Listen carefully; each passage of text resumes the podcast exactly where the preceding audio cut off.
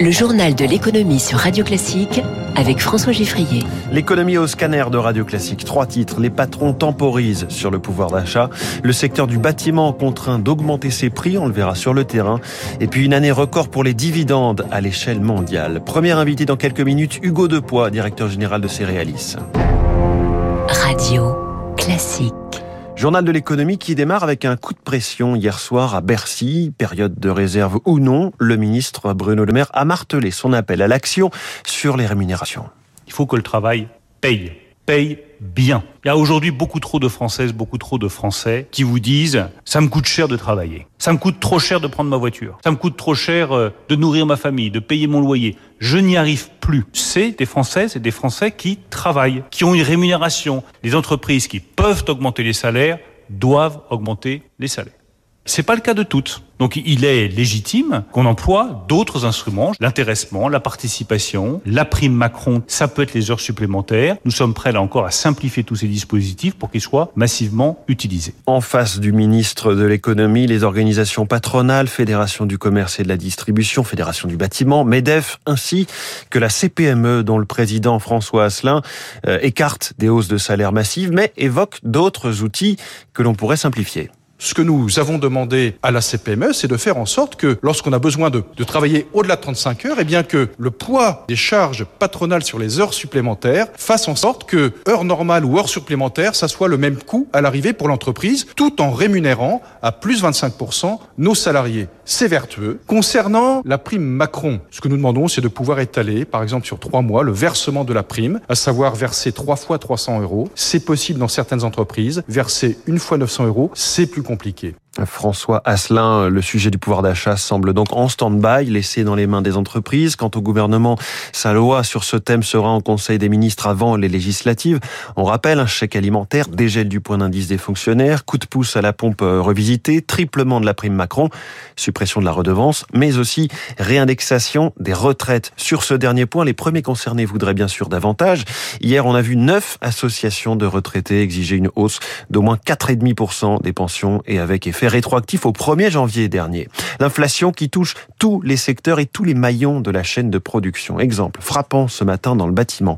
40% des artisans rognent leur marge, euh, selon leur confédération, la CAPEB, et 60% répercutent, hein, ils sont contraints de le faire, la hausse des coûts sur leurs clients, ce qui n'est pas chose facile. Émilie Vallès pour Radio Classique, chez un artisan du Perret en Yvelines, au sud de Paris. Voilà, donc là on est dans les entrepôts de stockage. Autour de nous, des planches de bois, des barres en métal, tout cela a augmenté, se désole Thomas Ribeiro, gérant d'une entreprise de maçonnerie et de gros œuvres. On a du ciment, voilà, qu'on payait 3,80 euros l'année dernière. Maintenant, bah, il est à 5,80 euros le sac de 25 kilos. Par exemple, les produits d'étanchéité qui sont là-bas au fond, on payait un rouleau 45 euros, là maintenant on va le payer 65. C'est des produits vraiment essentiels pour notre activité. Les matériaux peuvent représenter 50% du coût d'un chantier, alors pas d'autre choix que de répercuter ces hausses sur les factures des clients, nous explique Thomas Ribeiro, de retour dans son bureau. Vous prenez un exemple, là, c'était une petite grange à aménager. On a tout isolé avec une salle de bain, avec les faux plafonds, avec la laine de verre, l'ossature métallique. Alors là, il y en a pour 41 000 euros. Il y a un an, ça aurait été quoi? Vous pouvez baisser, euh, serait arrivé autour des 34 000, 35 000 euros pour les mêmes travaux. Et impossible pour cette PME de 5 personnes de rogner plus sur ses marges. Il faut convaincre les clients. Il négocie de plus en plus. On a une pression assez intense, donc c'est pour ça qu'il faut qu'on soit assez ferme sur nos prix. Il faut dégager les salaires, il faut payer l'essence qui est énorme aussi. La crainte désormais de ce professionnel, c'est que les clients renoncent à faire des travaux à cause de ces prix. Reportage radio classique d'Émilie Vallès. Trois lettres devenues un cauchemar pour beaucoup de propriétaires. Le DPE, diagnostic de performance énergétique obligatoire pour toute vente ou location d'un logement. De nouvelles contraintes arrivent fin août.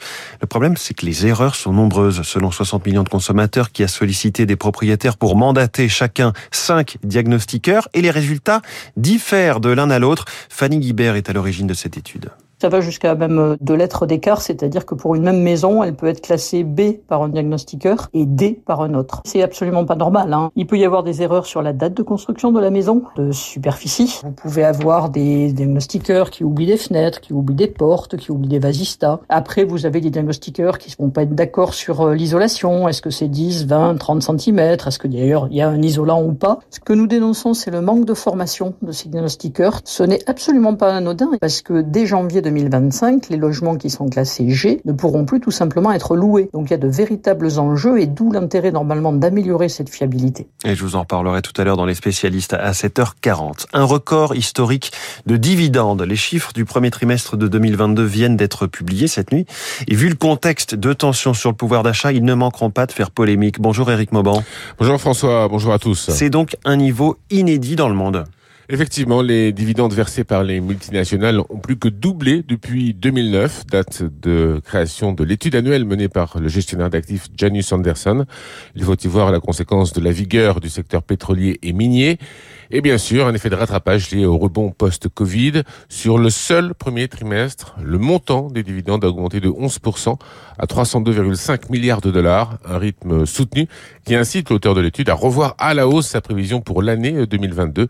La progression des dividendes pourrait atteindre 4,2% après avoir atteint l'an dernier un niveau record. Éric Mauban. L'autorité des marchés financiers veut mettre un peu d'ordre dans les frais du secteur de la gestion d'actifs. Elle veut éviter les conflits d'intérêts en interdisant les commissions sur les mouvements. Ce sont des frais facturés aux clients lorsqu'un gérant achète ou vend des titres en portefeuille, pratique qui induit un risque de multiplication des opérations d'achat-vente selon l'autorité. Christine Lagarde confirme, nous serons probablement en mesure de sortir des taux d'intérêt négatifs d'ici à la fin du troisième trimestre. Voilà ce qu'écrit la présidente de la BCE sur son blog. On s'attend en effet à une remontée de 25 points de base hein, des taux directeurs de la Banque euh, centrale lors d'une réunion en septembre. Les marchés financiers ont repris un peu d'air hier.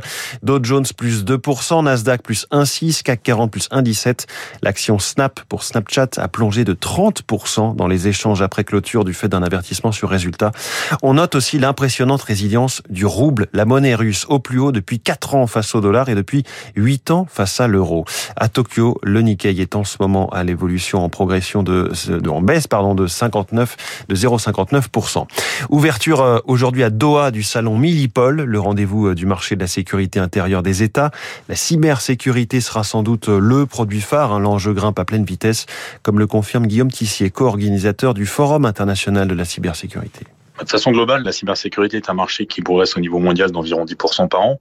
On estime aujourd'hui euh, le chiffre d'affaires global à 146 milliards en 2022. Il y a une raison positive tout d'abord qui est la transformation numérique. Et puis après, il y a une raison euh, plus négative qui est qu'on a aussi une hausse des menaces, à la fois de l'espionnage, des attaques en déstabilisation. Et il faut reconnaître qu'aujourd'hui, il y a un côté très attractif pour des attaquants parce que finalement, c'est euh, des gains souvent assez conséquents et un risque minimal. Guillaume Tissier sur Radio Classique.